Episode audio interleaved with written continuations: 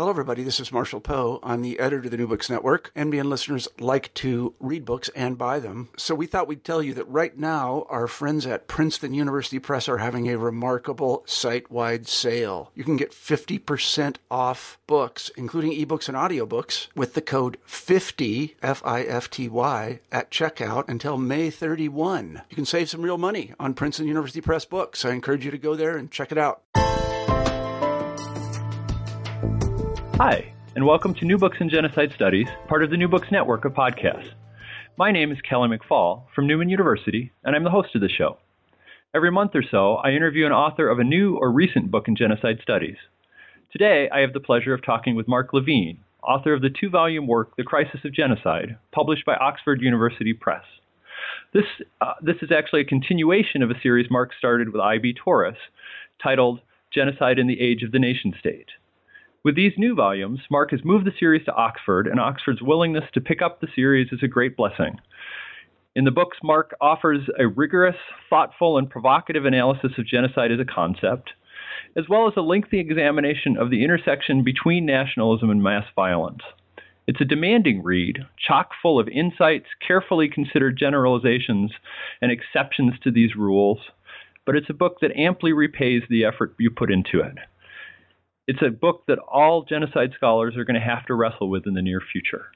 I'm great, greatly looking forward to talking about it with Mark. And so, with that, Mark, thanks for joining us on New Books in Genocide Studies, and welcome to the show.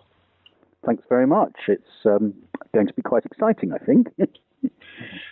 so, Mark, let, let's start out with um, a personal question. Can you talk a little bit about how you became an academic and how you became one who's interested in genocide?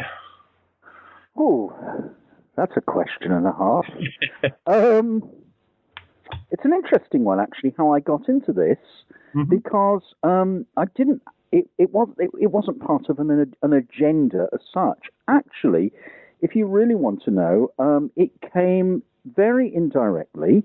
Um, in the 1980s, I was actually working full time as a peace campaigner.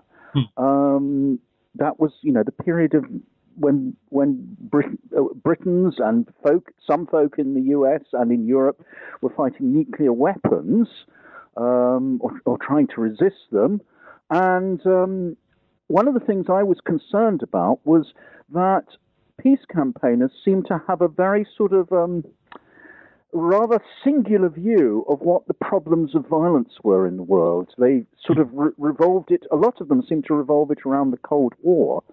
And at that time, I thought this wasn't good enough, that one had to look sideways on at issues of peace, violence, the state. At that time, I think I was a bit more hooked in on ethnic conflict as such. And as a result of that, to cut to the chase, um, a guy called Ronnie Landau, who was writing a book on the Holocaust, for a textbook for students at the time, said he'd like um, somebody like me to to write a little bit more broadly about aspects other than the Holocaust for his book. And so I sort of added some elements which hmm. tried to look at cases of genocide and mass violence which were not the Holocaust. And I suppose I did that in part coming at this issue as a peace campaigner who hmm. felt that uh, uh, this sort of rather one dimensional view of the way the world works wasn't good enough. And I, and it sort of happened. It sort of spiraled from there, from the early 1990s. And it wasn't, you know. And I mean, I suppose that's what's slightly bizarre about it is that um, what began as an initial project of, oh, I would write a short book on this, hmm. has become a sort of monster. Think that's and the best way I can describe yeah. it. so, so you're still active in issues of the environment and international peace. Yes. How, how, does that shape your work as a historian? Oh, God knows. Um, I, I have. I mean, it's a, it, that's again. I think that's a subject for an interview all in itself sure. because. Um, you know, because we could go off on all sorts of tangents about what academic life, certainly in Britain, is or is not. And to some extent, my lack of satisfaction with how that works. And I suppose what I've been trying to do for the last 20 odd years, I came into the whole academic scene very late, um, is to try and meld being a sort of environmental stroke peace activist and at the same time an academic. And I think, you know, the academic stuff is important, but one needs a bit of rigor in how one goes about looking at the world uh, and to try and assess it critically. Yet at the same time, it does worry me that academics are so absorbed in their own bubbles sometimes that they can't they can't sometimes see the wood for the trees, ironically. Um, and I suppose that's, you know, in a way, there is a, I suppose, the, not that I'm doing it on a daily basis, but there is a sort of interplay between being out there in some sense and what one does critically as these this strange n- n- thing called an academic. Does that make sense in some sense? Yeah, it does. Um, actually, I, I'm going to follow up on that in a little bit as we move into the interview because it's an interesting it's an interesting problem in some ways how you meld those two needs with the different audiences and how you mm. have to move in terms of genre and, and style in writing for academics as, as you've done with these volumes and translating that deep knowledge into something that people who are not academics and can't devote hours to reading this can hmm. understand and use. Yes. so so you came to this project as you say kind of organically how at what point did you kind of realize that that you wanted to do a full fledged examination that was going to take presumably years or, or even decades of your life?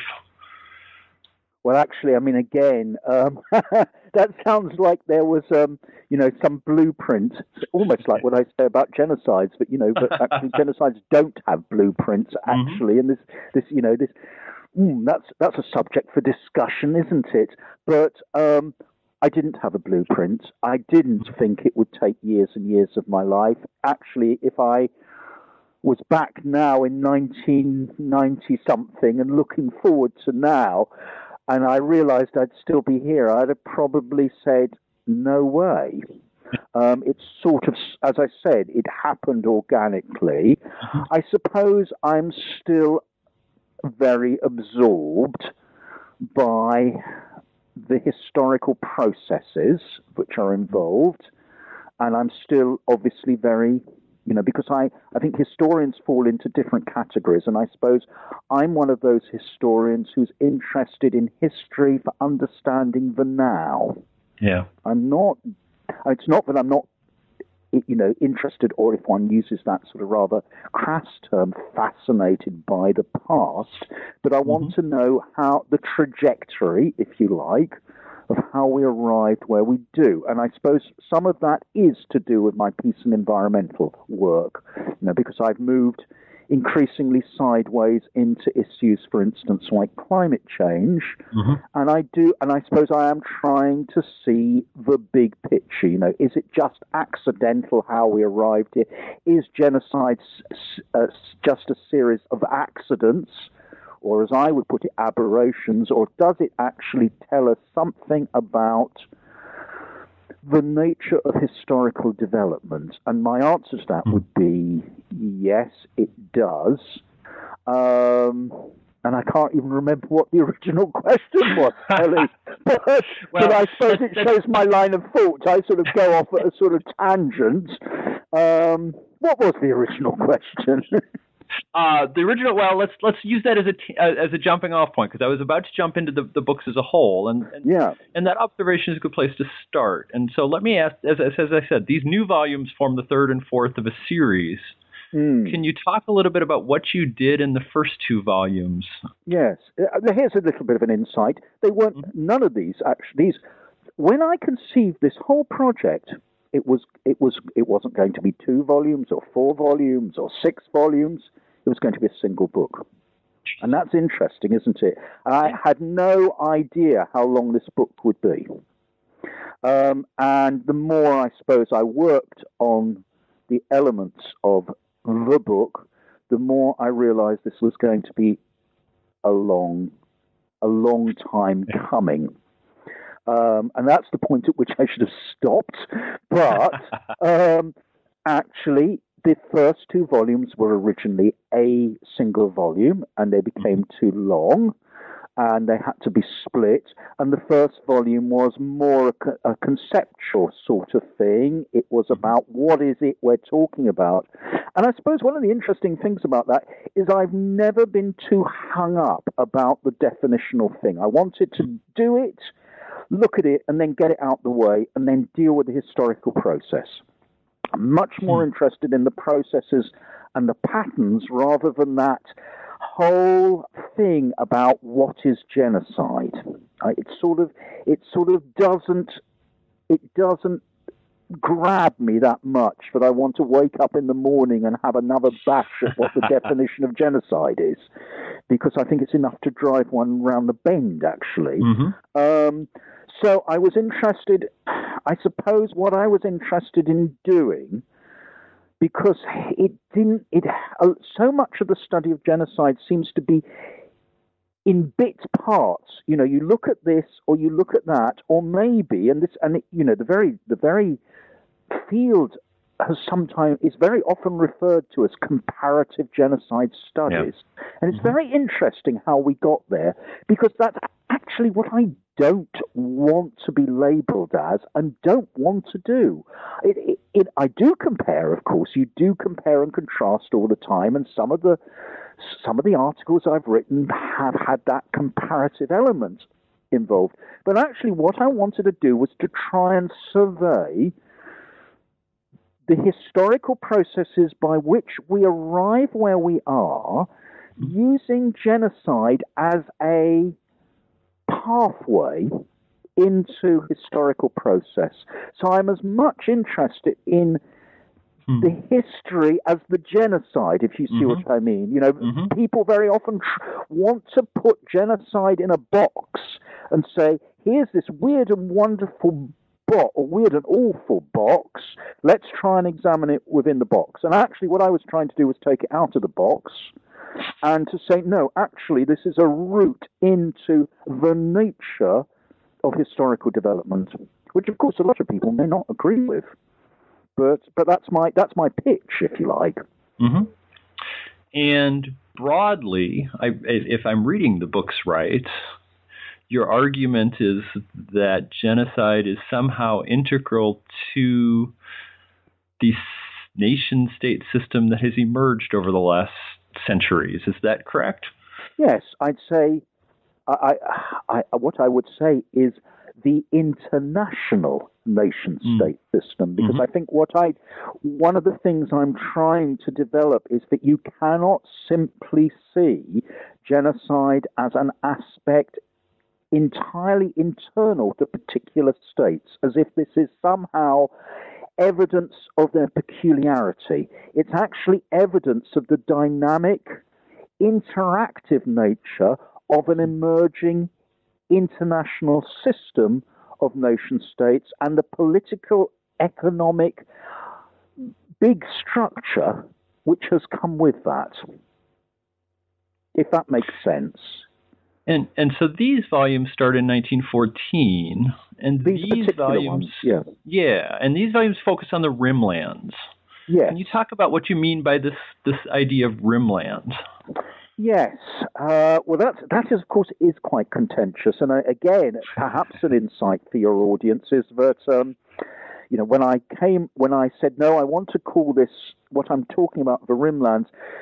Uh, publishers, the publishers, uh, the, the OUP included, mm-hmm. said, um, "Oh, that's uh, you know people aren't going to understand that term. Why can't you hmm. use borderlands?" Which, of course, is a much more a much more common usage term.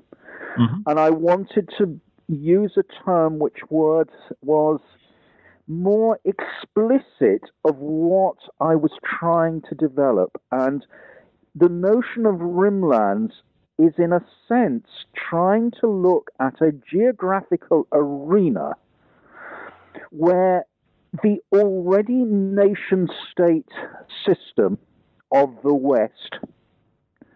Um, and you know, you can be a bit fuzzy about where that where that mm. begins and ends.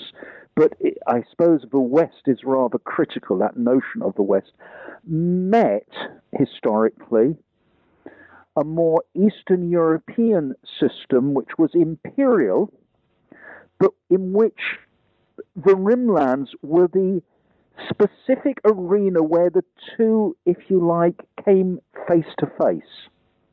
And those rimlands were historically, in my mind, particularly interesting because their normative condition was multi ethnic.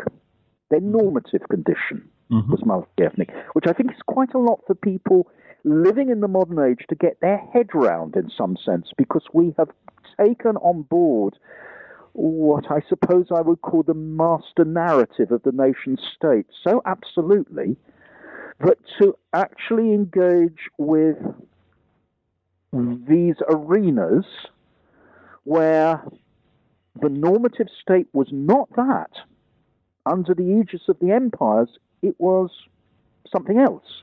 Mm-hmm. And that, of course, is the process that I'm trying to look at. How was it that these, out of these imperial rimlands, uh, essentially a, a national narrative was born and developed, which, of course, in its toxicity to the notion of multi, uh, uh multi the, the multi ethnic reality which had pertained, contained within within it some of the seeds of genocide. So you start your your books, th- these two anyway, with with with the study of World War One. Why, aside from the fact that this is kind of an, an, an, an by now an accustomed stopping and starting point, why start there? Well, um, to be exact, I don't re- exactly yeah. start there. It's interesting. I start the first chapter there, but actually I then I'm exactly. a bit naughty, yes, right. and I loop back on myself to mm-hmm. the Balkan Wars of 1912-13, um, which are used as an introduction to something else, the Armenian genocide of 1915, which of course is within the context of the First World War. So I suppose if we, if we, if if I can sort of slightly um, redefine what you're saying and say mm-hmm. actually where we begin this is with the with the the Balkan imbroglios of, of 1912-13 and into the First World War, we end up with uh, what begins as the the breakup of the of, of the empires, and that's I suppose my main initial theme is how the war crystallizes and catalyzes this breakdown of empire and how it carries with it a particular toxicity in relation to particular peoples, some more than others. In, in a sense, all groups who become this, you know, we, we get out of the First World War, after all, we get the very notion of majorities and, and minorities.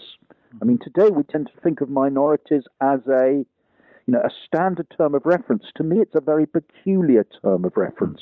It assumes a group which is somehow at odds or marginal to the nation state.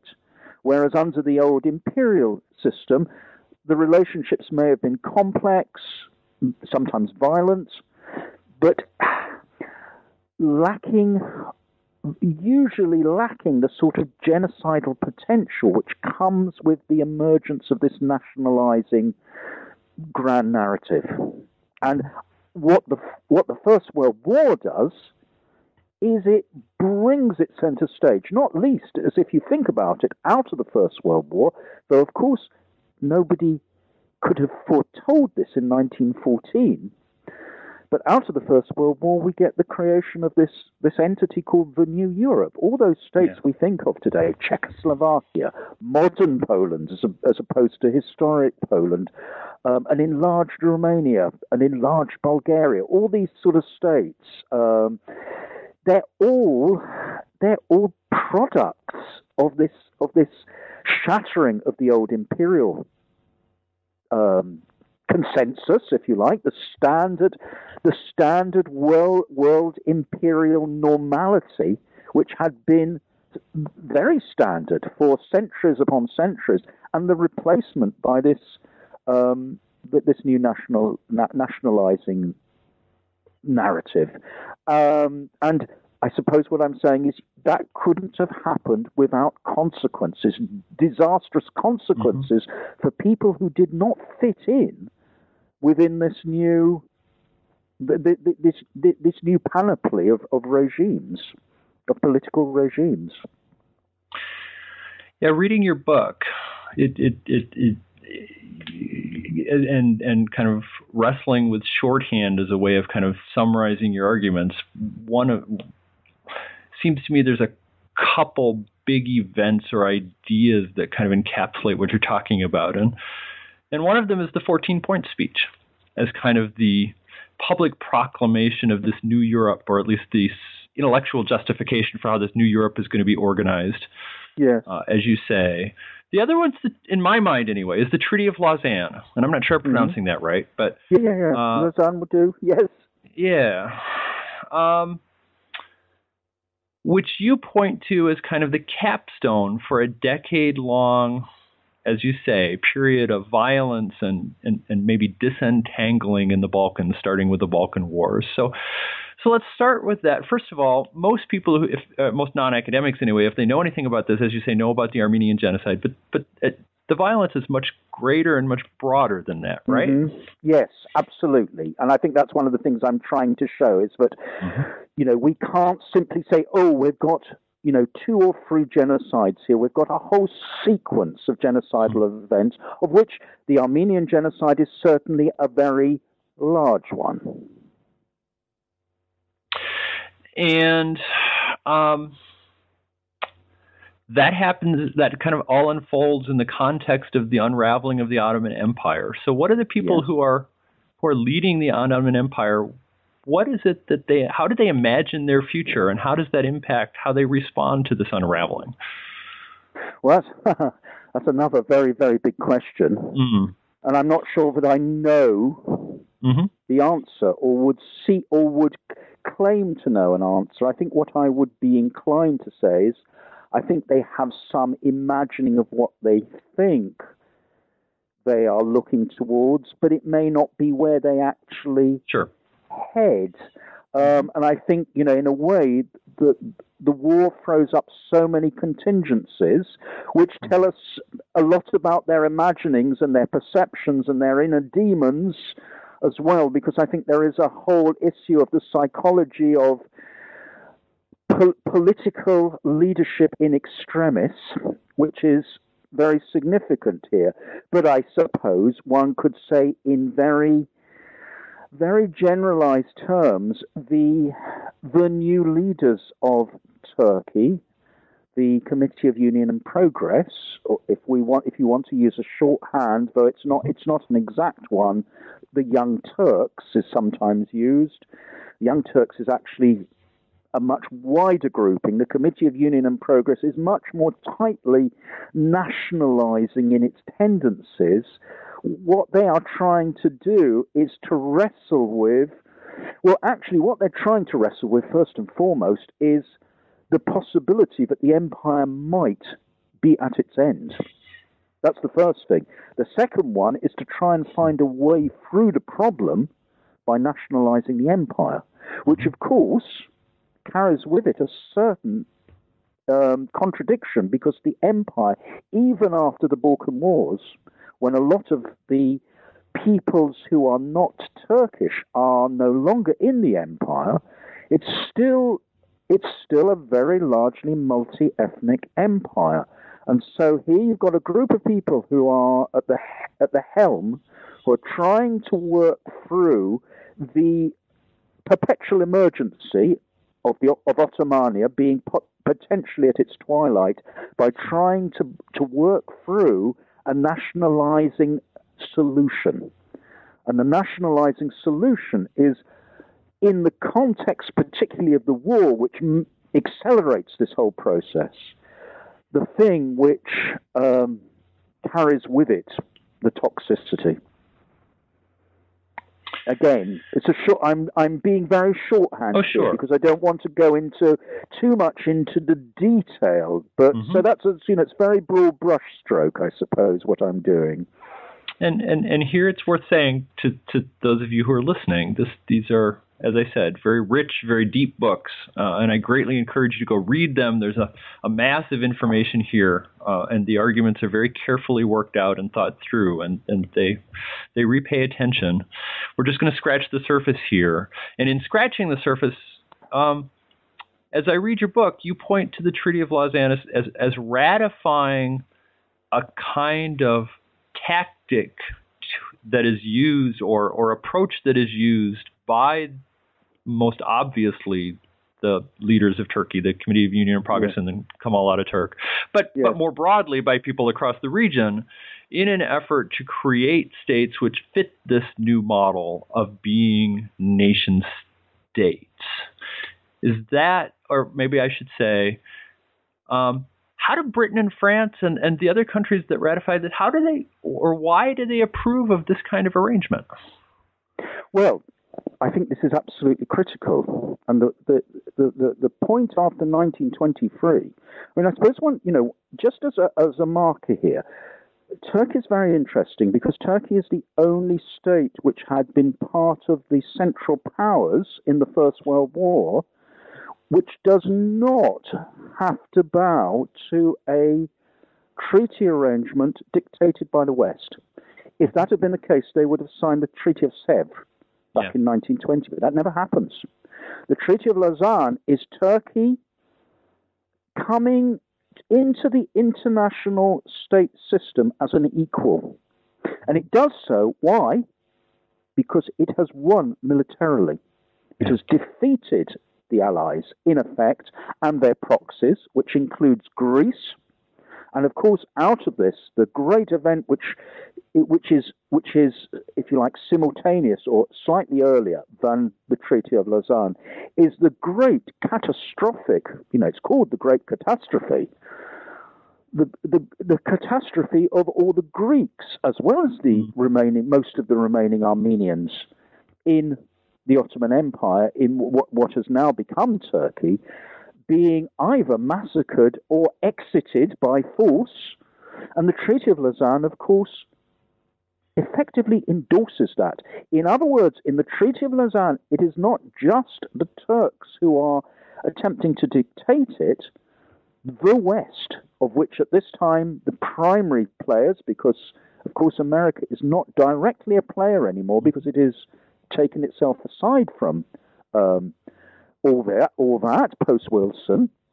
Um, the leading Western players, Britain and France and Italy, are in effect accepting this state of affairs. They are accepting, for instance, that states henceforth, if they choose to be homogenizing states in which only a group of people supposedly called Turks exist, then the others have to go somewhere else.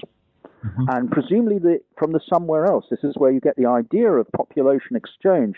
If there are people who are deemed to be Turks, or more precisely in this instance, Muslims in Greece, they have to go to Turkey. So you get so you get the notion of a compulsory population exchange actually endorsed by the West. So the West becomes, at this very critical moment, a collaborator in the process. And that's not entirely accidental. They may not be hmm. They may not be very happy about what is happening, but after it's happened, they take it as being, in some sense, normative to the new international state of affairs. So that's a that's one example, I think, and you've picked up on that, I think, Kelly, in which it's we're not just talking about the aberrant nature of Turkey as it mm-hmm. emerges as a nation state under Kemal Ataturk. We're actually talking about the, the, the emerging relationships in the creation of the modern nation state system, which, of course, comes from the West. The nation state, state, state system is a product of the West, and Kemal is attempting to emulate it. Mm-hmm. That's part of the paradox of what we're talking about here. Mm-hmm. And the West, as, as you write, has some tentative, perhaps not sincerely meant, uh, or, or, makes, I guess, some tentative, not perhaps not sincerely meant efforts to to make these new station nation states, which still have minorities in them, work. So they have these they, they create these minority treaties that are mm-hmm. signed in the aftermath of the end of the war. Uh, and you suggest these were not particularly taken seriously by the West, and certainly not implemented seriously over time. Absolutely. I, I mean, the whole process is a very reluctant one. And actually, it's more about an anxiety that, again, the very notion that there are groups of people, of course, Jews mm-hmm. book, we haven't talked about Jews yet, which is interesting. Yep. Jews book large in this whole imaginary um, that they are going to be the elements, these, these, these marginal, difficult minorities as they are seen, as they are perceived, are somehow going to destabilize the new nation state, state system as superimposed upon this multi ethnic reality. Mm-hmm. And so, how are you going to deal with them? And the minorities treatise really comes on the hoof. Nobody is nobody has prepared for it. it is an entirely provisional arrangement. And of course, that becomes very clear after the Second World War because the minorities mm-hmm. treaties are simply jettisoned. They're swept aside. They're dead. Mm-hmm. And uh, it, my reading of the minorities treaties is that they are really a stopgap measure to try and contain the situation. Yeah. But of course, no sooner have has the West ratified and endorsed the minorities treaties, but they but they go they blow it by signing the Treaty of Lausanne. And the Treaty of Lausanne, in effect, says you can't have minority treaties in Turkey, minorities in Turkey. They will have to be got rid of. So the West becomes party to a process by which those now so called minorities have to be moved somewhere else. Now, in a sense, you might say, well, that's not quite genocide, but in a way, what I'm saying is that once you get into the whole process of ethnic cleansing and deportation, you're very, very close to it. Mm-hmm. Mm-hmm. Um, you then, or actually, let me back up just slightly. You do suggest that that there are hints or possibilities of a different way of mm-hmm. organizing mm-hmm. the international system that's that maybe wouldn't reject the Western idea or this new concept of the new Europe, but but that there are hints that there may be a different way to do this and that they don't yes. work out. What yes. what are they briefly? Well, I I felt it was very important to write a chapter which would try and ask why couldn't it have been different? And in a way, of course, that's, historians aren't meant to do that. But I wanted to explore whether there were tendencies within or subterranean to the system as it's emerging, which try and look at the possibilities for how communities of people might live together without this toxicity sort of feeding in. And what, one, I suppose one of the ideas which I was interested to see was why it was that some of the more far thinking thinkers of this period, and I, I looked at, for instance, a group called the Austro Marxists, mm-hmm.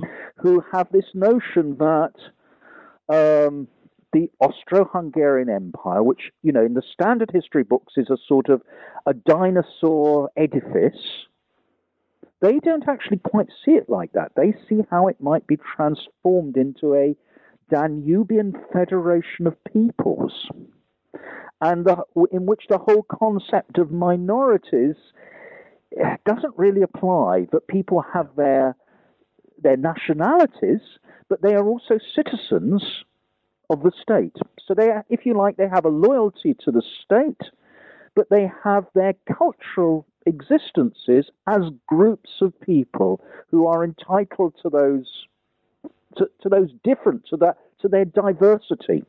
So in a way, it's a way of taking the sting out of the whole homogenizing imperative. We can live in a state, we can be modern citizens, yet at the same time, we can be culturally ourselves. And I think that's part of the challenge. And I suppose one of the things I try and do is explore anybody, is there anybody else out there who tries to develop this route in some sort of way. And of course, one of the interesting paradoxes of this 1920s scene, of the 1920s scene is the, the fact that the Soviet Union, while it doesn't actually take the Austro-Marxist model mm-hmm.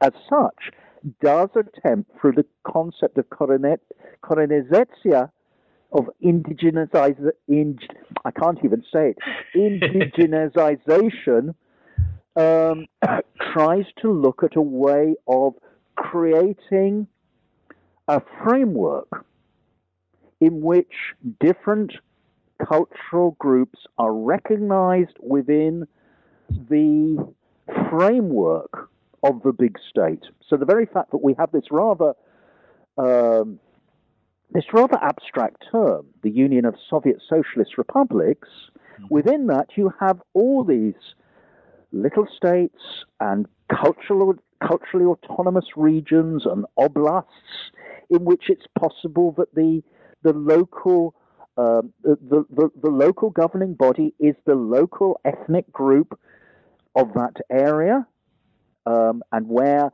there may be a multi-ethnicity to the area. There might there, it might be broken down into into even smaller um, elements itself. So in a way, you've got something rather odd happening here. It's almost as if we're we're heading back to the Holy Roman Empire, so that mm-hmm. you know you could actually colour in the USSR into a series of you know um, coloured um, coloured sections in which this section is Ukrainian, that section is Tatar, the next section is, is Jewish, and so on and so forth.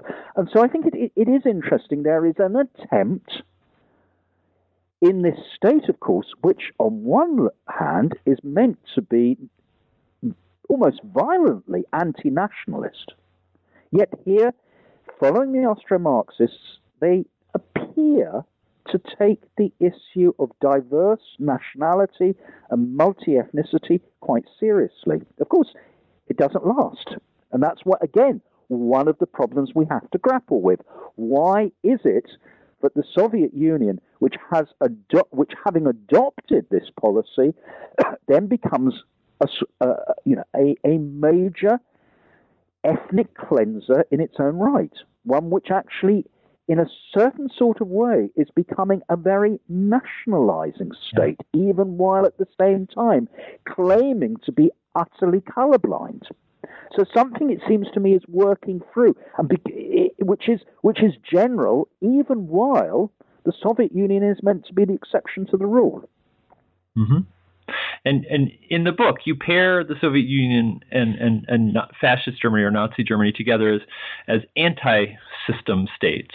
Yes. And so let's stick with the Soviet Union for a moment. And and so so can you give us a sense of what the answer to that is? How does this state, which at least initially seems to accept uh, an understanding of ethnicity which would allow for the flourishing of a variety of different ethnic groups within a, in a broader state. How does it move from that to conducting, uh, if not genocide, certainly mass violence and uh, massive uh, deportations and redistribution of populations?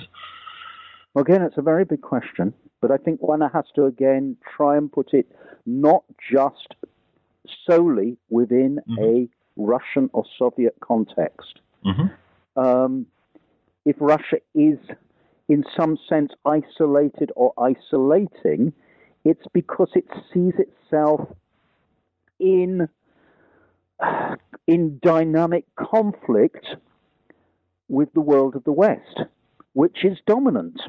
Yeah. And that's it's in a sense, you know, this is the whole problem. You know, we're in a way we're dealing with entirely other issues than simply genocide here. We're dealing with the whole nature of whether it is legitimate in Marxist terms to have a revolution in Russia at all. And of course, you know, for those who know their 1917 and the Russian Revolution, we know that there are enormous debates within the Bolsheviks and the wider socialist scene about whether you can simply jump into this situation where you have a revolution in one country.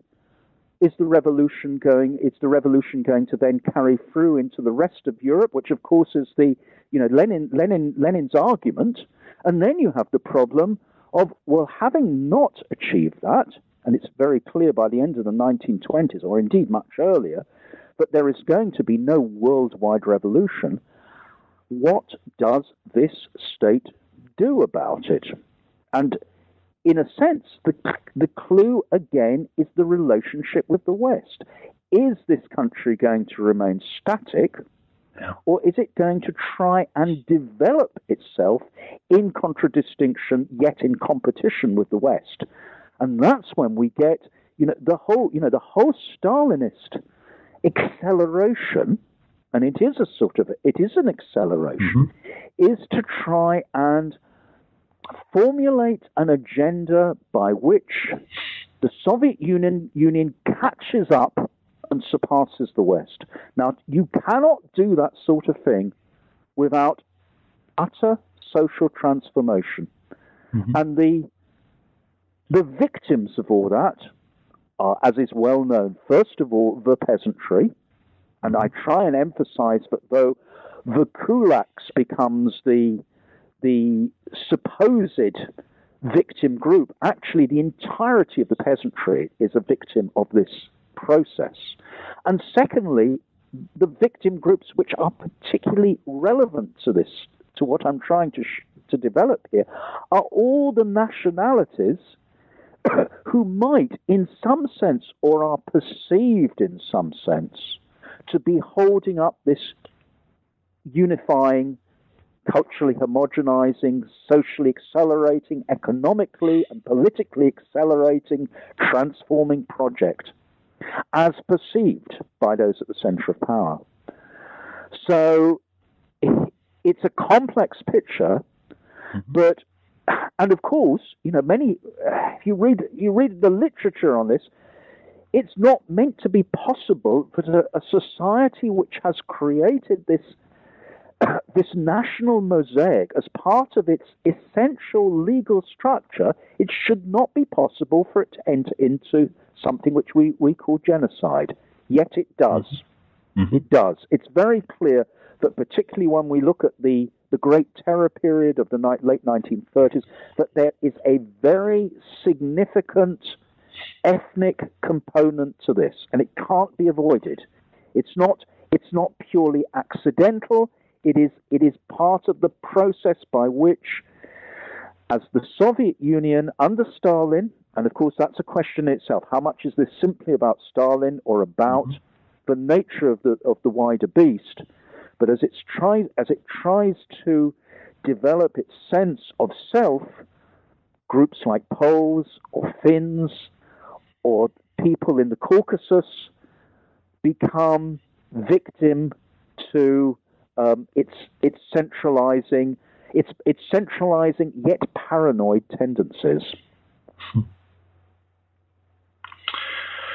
And of course, the other uh, anti-system state is, is is Hitler's Germany. And Yeah. here, maybe it's um, worth pausing and, and saying, you're right. We haven't talked about the Jews yet.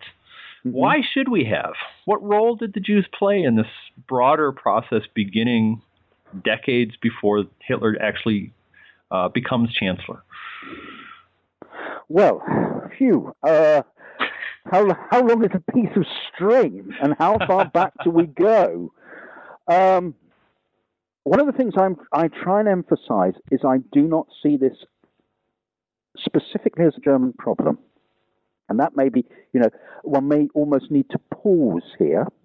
Yeah. Um, to to you know to it, it, when I talk about the Jews in in the in relation to the First World War, for instance, what I try to show is that the tendencies to view the Jews as a particularly problematic, dangerous group of people outside of the national norm.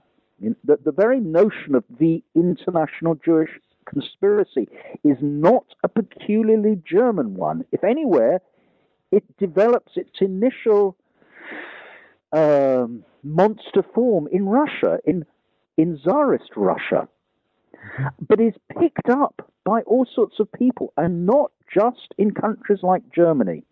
It's picked up in a big way in Britain. And so you get this whole competitive struggle for the for the for the outcome of a war which is going to be successful either to Germany or Britain over the body of Russia actually centering on the Jewish question. And this mm. you know this is peculiar because you know who are the Jews? They may be ubiquitous, but they don't have a nation state, they don't have an army, they don't have the attributes of the, any real attributes of international power. Yet here you have you have already the seeds of a really extraordinary, what I would call you know Judeophobia. There is a phobic something going on here. And I'm, what I'm trying to propose is this is not just peculiar to the minds of particular individuals, mm-hmm. it is part of the consequence of, if I can use a, a, the terminology of um, somebody else who I think has written very cogently about genocide, Ron Aronson.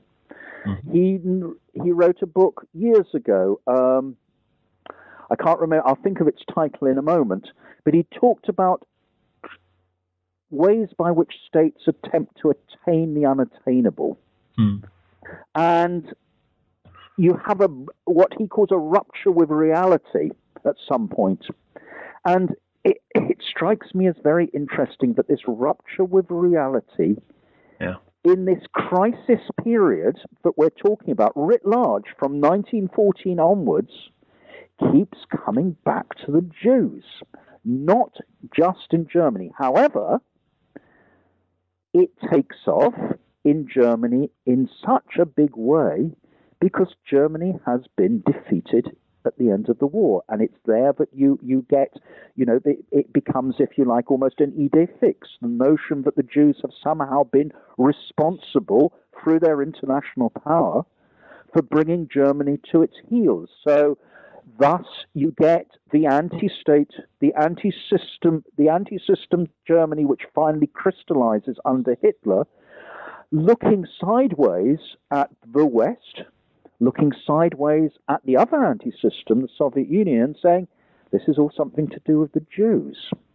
Hmm. Now, I, in other words, I'm saying there is a rather deeper pathology involved here, which has to be somehow linked up to the to to how the war has been fought and won, the First World War, the Great War, and what the consequences are of that, and how elites, whether they are old elites or in Hitler's case, very new elites, try and work through an answer to the problem of national weakness. Yeah. And part of the answer is to is is to compensate for this by saying it's this group of people who are making us weak. In other words, I'll say something else here. I'm much less interested in this being simply about race science. I think mm-hmm. there is a pathology of states which is going on here. And that's why to my mind, it's though though Germany is the exemplar, and Germany, which is which puts the, the, the policies into practice, it's not something which is only peculiar to Germany.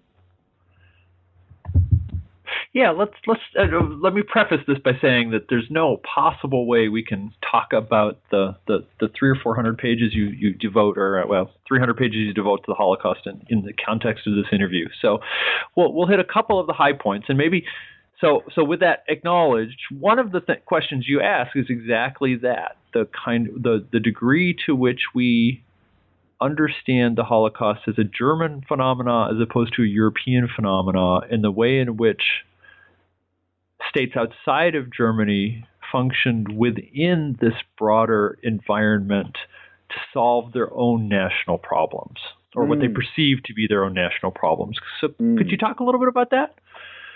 Well, it's. I suppose I'd preface it by saying, though I, know, I, you know, I didn't, I didn't set out. Oh, this chapter is going to be longer than that one. it is, in, it is interesting that having written a chapter on the German extermination of Jews and Roma, and I try and bring that into what I'm yep. talking about, but there are other people who are consciously exterminated by the Nazis, and I'm not trying, by the way, I'm not trying to, in any sense, diminish the final solution as orchestrated, developed, accelerated by Nazi Germany. Yeah. Nevertheless, the longest chapter I wrote was about everybody else and their behavior towards the Jews in the context of Nazi hegemony in the Second World War period. Um, now, let's go back. What was the what was the question again in, in uh, about those those those, those other so, Europeans? So, what is the relation, or or how did the other European states see themselves as acting in this context of the uh, the German effort to exterminate the okay. Jews, and and and how did yeah. they see themselves trying to solidify their own security in this process? Well, again, I think there's many ways of looking at this, but I think one could argue that the Nazi hegemony offers opportunities and one, of course, uses that very advisedly, but it offers opportunities to national elites to expropriate what they see as national assets or potential national assets, which they see as being too greatly controlled or in the hands of a outside or distinct ethnic group of people, bringing those to the state getting rid of an element within the national body which is considered to be not just extraneous, but somehow too greatly concentrated in areas of commerce and professional life and so on, where actually they, should be nationalized, and using the occasion of the Nazi hegemony to carry that through in an accelerated and rapid way for their own national interest. So, one of the things I do here is I try and, you know, there is an element of compare and contrast.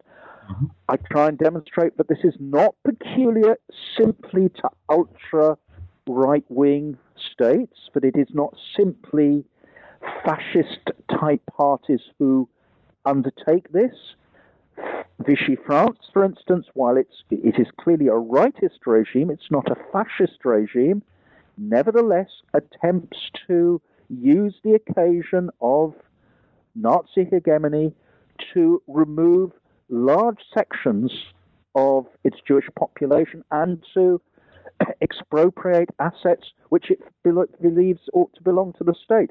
And in more and in more extreme ways, this happens in Hungary. It happens certainly in Romania with absolutely toxic genocidal tendencies because the Romanians actually carry through their own absolutely autonomous genocide of Jews in the eastern regions. Um, it happens almost. Across, this is, I think, you know, the most worrisome aspect of all this. It's carried through almost across the board, but with variation and with something we need to say as well. As Hitler's fortunes wane, so we find these same states which have acted in particular ways very often backtracking on their pro- on the yeah. process in order to win favor with the Allies.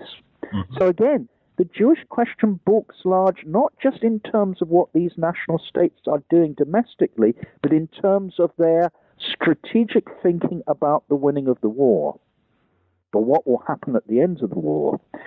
So I think it, I'm trying to raise questions not about um, democracy versus authoritarianism, but actually how states within a under a different uh, system, an anti-system, if you like, behave towards Jews and one might say other peoples, because I think one of the interesting things which is coming through in some of the research which is happening now is to say, yes, well, actually, it's not just Jews who suffer this. They are not. They are not entirely singular to the processes which happen in the Second World War.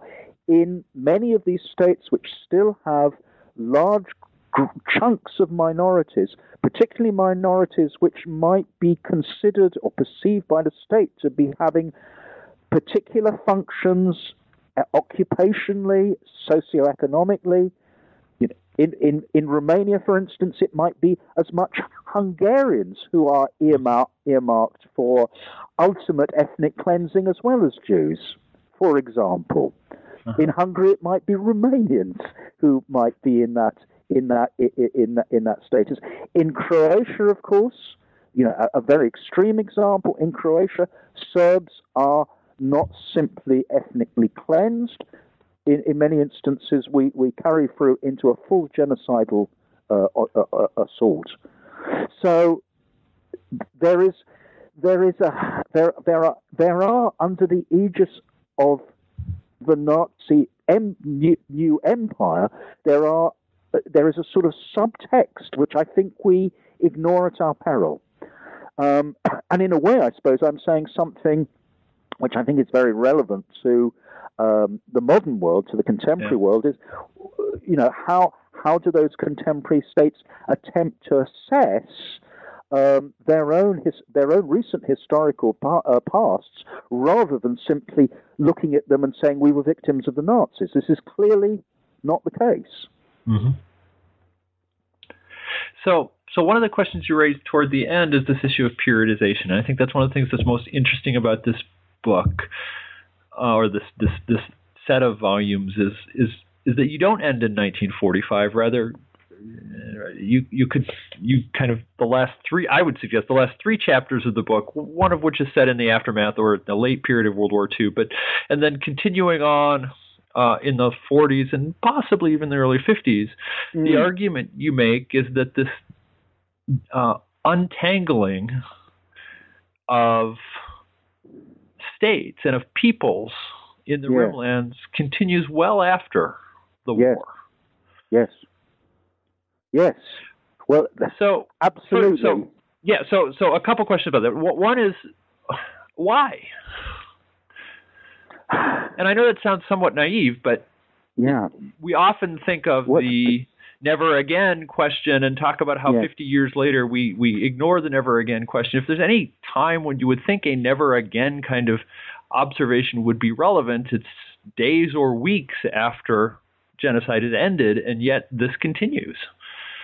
Yeah, well, that's a big question, isn't it? Uh, and you you remind me that you know just the other day the um, you know we're we're we're at the the 20th anniversary of the Rwanda genocide, yeah. and mm-hmm. and you know you are getting statements out of the the UN that never will we allow this to happen again. This this never again thing is something which um, really rather bothers me. As not that it's not the right sentiment, but there's something very glib about it. Yeah.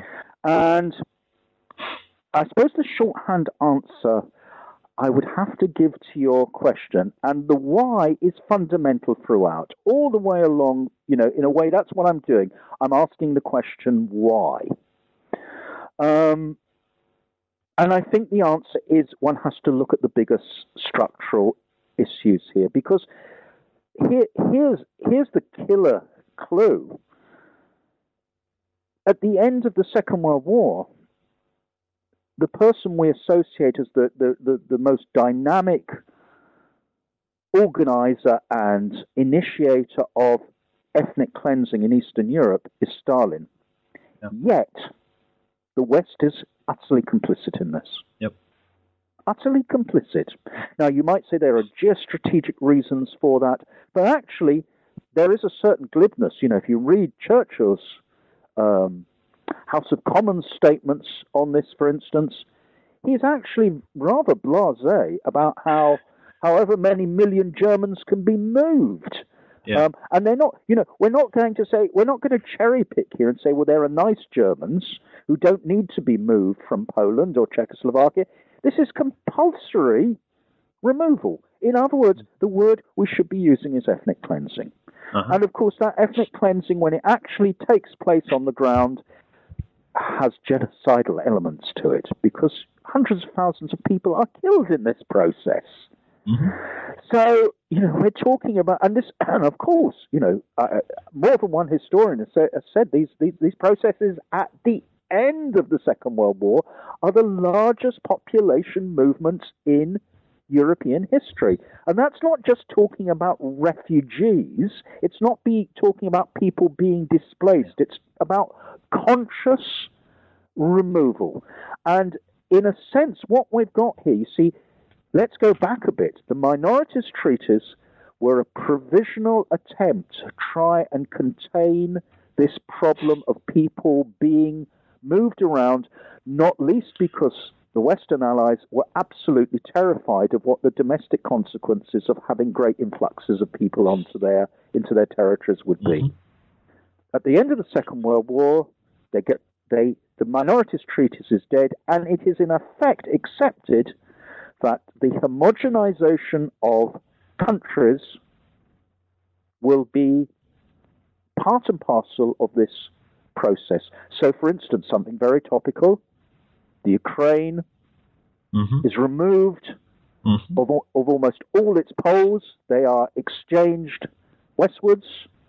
Uh, Ukrainians in Poland are very violently and and in, local, in some localized instances genocidally expunged uh, from Poland westwards, or not necessarily westwards. They are forcibly assimilated into the Polish body body politic, and these processes are all accepted as by the West, even as the Cold War is coming into play, as as as acceptable, not necessarily nice, but acceptable parts of the process. So, in a sense, you have got what I am proposing in terms of sequencing is that what has been put in train with the with the initial attempt to deal with the shatter zone region, which is the rimlands, is concluded in the backdrop of the Second World War with the utter obliteration of the very concept of the rimlands. The rimlands Yeah. ceases to exist um, through this end of Second World, pro- World War process. And of course, what I'm doing, I don't know whether I'm doing it consciously or not. I think I'm just trying to read what happens. Mhm. Is I'm blurring, and this may be this may be something we would discuss. We can discuss. I'm blurring the distinction be- between the good guys and the bad guys. here. Yeah. Yeah, as I read your book, the, the counterpoint to Lausanne is Yalta and Potsdam. Yeah, absolutely. Yes, there's there's you know there's nothing more to be said there. This is this is this is now I am not saying that Churchill is Stalin Mhm. or St- Stalin is Roosevelt or whatever, but I'm saying that there that there are geo there are there are geopolitical calculations going on here in which not just nations um, are victims, and of course you know the Poles for instance, will always have things to say about what happened at Yalta and Potsdam, which were which were bad for them. But the real the real victims at, at the at, the, at ground level, at, at, ground zero, are minority group or are, are so-called minority groups, and those may be those paradoxically may be Germans. You know, this is this is one of the problems is that you know there are some there are there are some parallels between what's hap- what happens to Jews and Germans, as well as Armenians and Poles, and a welter of other people as these processes get underway. Um, my argument is that it is it is it is state elites which make this happen, and it is state elites who are looking to the wider framework of the emerging international system. Um, and in a sense, it raises questions about, you know, is this the? It, it comes back to that question you asked me earlier on: Is there an alternative way forward? And the bleak mm-hmm. answer, the very, very bleak answer, is that within this the framework of this international system, it appears that there is not. Yeah. So who do we blame? Do we blame the aberrant nature of a Hitler or a Stalin, or the dysfunctional nature of this emerging international system. I think it's fairly clear, but what I'm saying is that there is something underlying going on here which is toxic, which is about the nature of that system. Mm-hmm. And that seems an appropriate place to leave it for now. We've taken a lot of your time. Let me just ask a couple very quick concluding questions. Uh, and one of them is um, again, kind of a personal question. What, for people interested in the subject, what book or maybe a couple books do you find most interesting or rewarding in, in, in informing your understanding of genocide? In ooh. ooh. Notice how carefully I did not warn you that this question would be coming. Um, well, I mentioned, I mentioned, I mentioned that uh, that book by Ron Aronson. Uh-huh. Um, you know, something which you know, it's not a book which um, now I'm going to have to see if I can if I can remember or, or find the title because it sort of escapes me. I know Preface to Hope, which is in is the subtitle. Um, let's just see if I can find it. So interesting. Here am I saying, um, here's a book which um, you know I recommend, and I can't actually remember the. Is it in front of me? Aronson, The Dialectics of Disaster, The Dialectic of Disaster, hmm. written in the 1980s. Um, rather interesting, but it's sort of, you know, a sort of, a rather sort of radical Marxist reading. Um, not that actually I'm, I'm looking at this, you know, I, I should say my politics are not exactly Marxist, uh-huh. but I was, I was, I did find this book rather absorbing. Huh and um, it, it, has had, you know, I suppose what I would also say is that the my way of entering genocide has not always been by way of books on genocide. Sure. So, for instance, you know, a marker might be somebody like Immanuel Wallerstein's study of the emergence of a world system. Mm-hmm. And I would say that has had a certain relevance. It's not the totality because I'm not exactly follow, follow, following Wallerstein's world systems theory, but I think it's relevant to try and look at this in terms of the bigger picture. And so it's interesting, you know. Obvious, obviously, one could one could be a bit glib and say, oh, yes, well, of course, it's uh, Raphael Lemkin's Axis Rule in occupied Europe, um, which, of course, is you know is a is is an important starting point. But I think I think that's the way I'd approach it. I'd say, you know, Lemkin was Lemkin had this big idea, and I think what's interesting is the way others have attempted to really run with that. And so, yes, I would say you know, to, to get a to get a handle on genocide, you don't necessarily read books on genocide. I'll, I'll, I'll hmm. throw in one other here, and this goes back actually to when I was a very young person, before I, um, before I, long, long, long before I thought I would spend years studying this subject. Somewhere in all this, this there is a relationship between the big structure and the psychology or the collective pathology of how societies and elites included behave in conditions of extremis. And I suppose a critical writer for me has always been Norman Cohn. Hmm. And his book, Warrant for Genocide, uh-huh. is, I think, one of those books which tries to understand something of the collective mindset. And of course, once you read a book like um, Warrant for Genocide, you then have to read Cohn's other books like The Pursuit of the Millennium, which which takes takes us back into collective psychopathologies in the Middle Ages and to try and work out why societies behave, behave in ways which we might rationally consider to be rather huh. odd. Well, you've added to my, well, I was going to say my summer reading list, but that may be a bit optimistic. But, um, but that's great. And so the next question is easier, although I'm not sure after writing two volumes if it's less painful or more painful. And that's what are you working on now?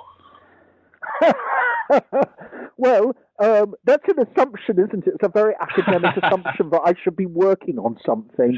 Fair um, enough. At the moment, I'm working on getting my bees ready for the for, for the high season of oh, um, excellent. you know, and um, and on getting you know getting some produce into the allotment, which. Oh yes, I should say an allotment. Maybe you don't use that word in the states, but you know my vegetable gardens. Uh-huh, um, uh-huh. So it may be in the near future that I might start work on uh, the next volume, which uh-huh. would be about genocide and the Cold War. But I'm taking a, ball, a pause on that. Well, that is a well deserved pause. Thank you very much. And if you do indeed take that up at some point in the future, hopefully when it's done, you'll come back on the show with us again. What very kind. But let me uh, let me say thanks again. It was a wonderful to get a chance to talk to you and hear about your ideas, and appreciate it very much. Thank you very much, Kelly. All right. Have a good day. You've been listening to an interview with Mark Levene, author of the new two volume work collectively titled The Crisis of Genocide, published by Oxford University Press. If you enjoyed this interview, you can listen to previous podcasts through iTunes or from the webpage for New Books in Genocide Studies, part of the New Books Network of podcasts. I hope you'll come back next time for an interview with Ben Lieberman, author of two new books. The first, titled Remaking Identities God, Nation, and Race in World History, published by Rowman and Littlefield, looks at the creation and destruction of identities in a variety of societies over time. The second is a textbook titled The Holocaust and Genocides in Europe, published by Bloomsbury Press. I hope you'll return to listen to my interview with Ben. Until then, have a great month.